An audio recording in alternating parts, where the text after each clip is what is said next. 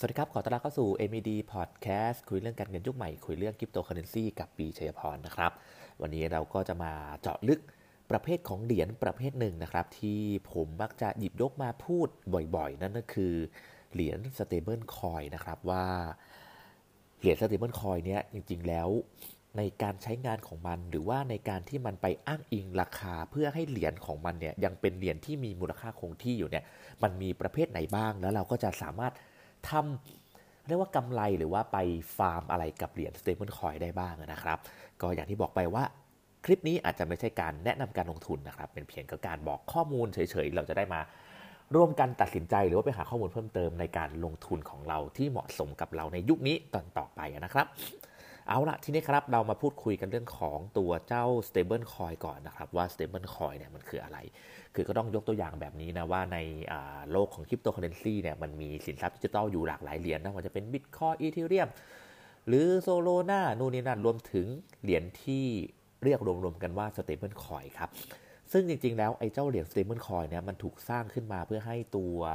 เหรียญเจ้าคริปโตเนี่ยมันมีความอ้างอิง มันมีเสถียรภาพมากขึ้น โดยมันจะอ้างอิงกับสินทรัพย์บางอย่าง ซึ่งโดยทั่วไปเนี่ยคนส่วนใหญ่ก็จะรู้จักในเหรียญของ USDT เท่านั้นที่ผมเองก็ใช้ USDT ในการแลกเปลี่ยนจากเงินบาทไปเป็น USDT เนาะแล้วก็เอา USDT เนี่ยเป็นสารตั้งต้นนะครับ แล้วก็ไปซื้อเหรียญต่างๆ ไม่ว่าจะเป็นดอทคอยจะเป็นเหรียญชิบะเหรียญนู่นเหรียญนี่ก็ว่ากันไปนะครับ ซึ่งจริงๆแล้วเนี่ยในปัจจุบันเนี่ยไอ้เจ้าเหรียญ stable coin เนี่ยมันก็จะถูกแบ่งออกเป็น 4 ประเภทนะครับ เราก็มาทำความรู้จักกับมันสักนิดหนึ่งดีกว่า เราจะได้รู้ว่าไอ้เจ้า stable coin เหรียญต่างๆเนี่ยมันถูกอ้างอิงจากอะไรได้บ้าง เราจะได้มีความสบายใจในการซื้อเหรียญ stable coin เพื่อเก็บเอาไว้แลกเปลี่ยนกับคริปโตตัวอื่น หรือว่าเก็บเอาไว้เพื่อนำไปฟาร์มนำไปฝากเพื่อให้ได้ดอกเบี้ยที่มันมากกว่าในการฝากออมทรัพย์ในรูปแบบของเงินบาทแล้วกันเนาะเป็นอีกทางเลือกหนึ่งนะครับอะทีนี้มาดูกันที่ ประเภทเหรียญของเซเ b นคอยครับแบบที่1ครับคือเป็น fiat คืออ้างอิงด้วยสกุลเงิน fiat นั่นแหละ อันนี้พูดแบบง่ายๆนะอ้างอิงด้วยสกุลเงิน fiat เงิน fiat คือเงินอะไร เงิน fiat ก็คือเงินเงินเงินกระดาษ อย่างเงินดอลลาร์สหรัฐเงินปอนด์เงินยูโรแบบนี้เป็นต้นนะครับ แต่ว่าส่วนใหญ่เงิน stable coin ที่ถูกสร้างขึ้นมา ด้วยประเภทของเงิน fiat เนี่ยก็มักจะทำการอ้างอิงด้วยเหรียญของดอลลาร์นะครับเป็นสื่อกลางเนาะซึ่งประเภทเหรียญที่ทำการอ้างอิงแบบนี้เนี่ยก็จะมีเหรียญที่เรารู้จักกันดีก็อย่าง USDT หรือว่าย่อมาจาก US ดอลลาร์เทเตอร์นั่นเองว่าเป็นบริษัทชื่อ Tether เนาะ Tether นะครับ USDT เทเตอร์เขาก็จะอ้างอิงจากเอาเหรียญดอลลาร์สหรัฐนี่แหละ เอาไป peg กับ ราคาตัวเงินดอลลาร์เอาไว้ ถ้าเกิดว่าในบริษัท USDT เนี่ยมี 1 ดอลลาร์ ก็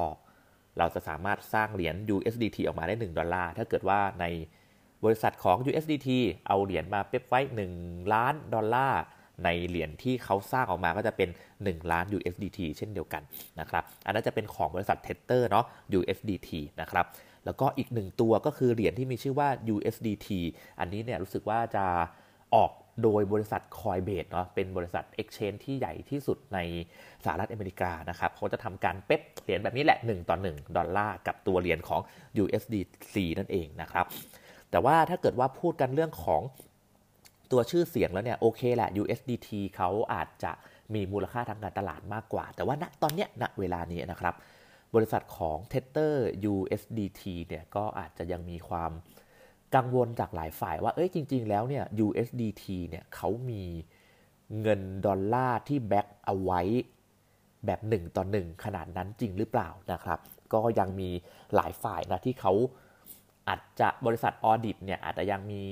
ชื่อเสียงไม่มากพอ หรือว่ายังใช้บริษัท audit ได้ไม่มากเจ้ามากพอ ในการที่จะทำให้คนสบายใจกับ USDT นะครับ แต่ว่า USDT ก็ยังถือว่าเป็นเหรียญเหรียญหนึ่งที่ มีความน่าเชื่อถือแล้วก็มีคนใช้มากที่สุด stable coin มากที่สุดเหรียญหนึ่งในโลกนะครับ แล้วก็อีกหนึ่งเหรียญที่ทำการอ้างอิงมูลค่าด้วยตัวเงินเฟียสนั่นก็คือ U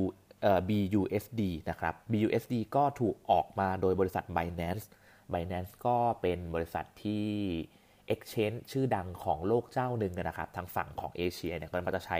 บริษัทของ Binance เนี่ยในการ แลกเปลี่ยนซื้อขายสินทรัพย์ดิจิทัลกันนะครับ ก็ถ้าเกิดว่าเห็นเหรียญที่มีชื่อว่า BUSD ก็ให้รู้เลยว่าเขาทำการออกตรึงราคากับดอลลาร์สหรัฐเอาไว้โดยเจ้า Binance นั่นเองนะครับ ต่อไปครับเหรียญที่2นะครับประเภทที่ 2 ของ Stablecoin เนี่ยก็คือเหรียญที่ใช้คริปโตเป็นตัวค้ำประกันนั่นเองนะครับตะกี้เนี่ยเราใช้เงินเฟียสเป็นตัวค้ำประกันใช่ไหมรูปแบบต่อไปคือเป็นเหรียญคริปโตในการค้ำประกันในการสร้าง Stablecoin ออกมานะครับ ซึ่งจริงๆแล้วหลักการนี้มันก็จะมีความเป็น decentralized พอสมควร เพราะว่ามันก็จะไม่ได้อ้างอิงกับตัวกลางใดๆนะแต่ก็ในลักษณะของการออกเหรียญเนี่ยมันก็จะมีเรียกว่าความซับซ้อนมากกว่านะครับอย่างตัวอย่างประเภทเหรียญที่มีชื่อว่าเหรียญใด DAI นะครับซึ่งมันเป็นของ Project Maker DOA นะครับซึ่งจะคอยควบคุมการออกเหรียญแล้วก็การปรับลดดอกเบี้ยเหรียญให้มันควบคุมการเฟอ้อของเหรียญของดอลลาร์สหรัฐนี่แหละ มันจะทำการปรับลดตัวเงิน ตัวค่าเงินที่มันไปเป๊ปเอาไว้ทำให้ตัวการอ้างอิงมูลค่าในดอลลาร์ของเงินสหรัฐเนี่ยหต่อหนึ่งเนี่ยมันยังสามารถใช้งานได้อยู่ ซึ่งจริงแล้วมันยังรองรับการใช้งานบนระบบของ Ethereum Blockchain ด้วย ก็จะทำให้ผู้ใช้เนี่ยสามารถใช้งานเหรียญประเภทพวก ERC 20 ERC 20มันมันมันเป็นมันเป็นเหมือนกับประเภทของเชนนะ ถ้าเกิดว่าใครเหรียญไหนหรือว่าโปรเจกต์ไหนเนี่ยวิ่งอยู่บน ERC 20เนี่ยมันสามารถส่งถ่ายตัวเงิน ตัวเงิน stable coin ตัวเงินคริปโตเคอเรนซีต่างๆ บนบนบนเส้นทาง ERC20 แบบนี้ได้นะครับ ก็จะใช้นี่แหละ เหรียญประเภทเหรียญของ ERC20 เนี่ยในการค้ำประกันเพื่อแลกเหรียญ stable coin ออกมาทำให้ตัวมูลค่าที่เราจะได้รับของเหรียญ DAI เนี่ยมันยังสามารถคงมูลค่าของความเป็น stable coin อยู่ได้นะครับอะถัดไปครับอย่างที่ 3 ครับ เป็นเหรียญที่ถูกตรึงด้วยสินค้า โภคภัณฑ์ครับอย่างเช่น ทองคำน้ำมันที่ดินตราสารหุ้นหรือว่ากองทุน แต่ก็ต้องบอกว่าตัวเหรียญ stable coin ประเภทนี้เนี่ยก็ไม่ค่อยได้รับความนิยมเท่าที่ควรนะเพราะว่ามัน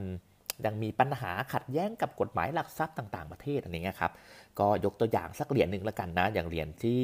มาจากบริษัทที่ชื่อว่า X Billion นะครับหรือว่าเหรียญที่มีชื่อว่า Gold G O L D นะครับก็เป็นโทเค็นที่ออกมาทำจากทองคำนะเนาะ เขาพยายามจะทำให้ตัวเหรียญเนี่ยถ้าเกิดว่า1โกล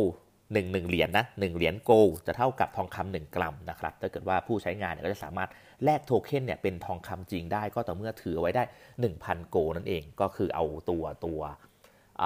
ปริมาณกรัมของทองคำเนี่ยมาแบ็กอัพตัวค่าเงินเหรียญ gold เอาไว้นะครับแต่ถามว่านิยมไหมก็ไม่ค่อยนิยมเท่าไหร่นะครับ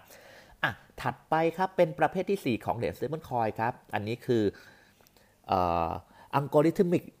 stable coin นะครับ ก็เป็นเหรียญที่ไม่ได้อ้างอิงกับสินทรัพย์ใดๆนะ แต่ว่าจะควบคุมด้วยระบบอัลกอริทึม โดยใช้กลไกเพิ่มหรือว่าลดปริมาณเหรียญตาม demand supply ของตัวเงินเพื่อให้ราคาคงที่ได้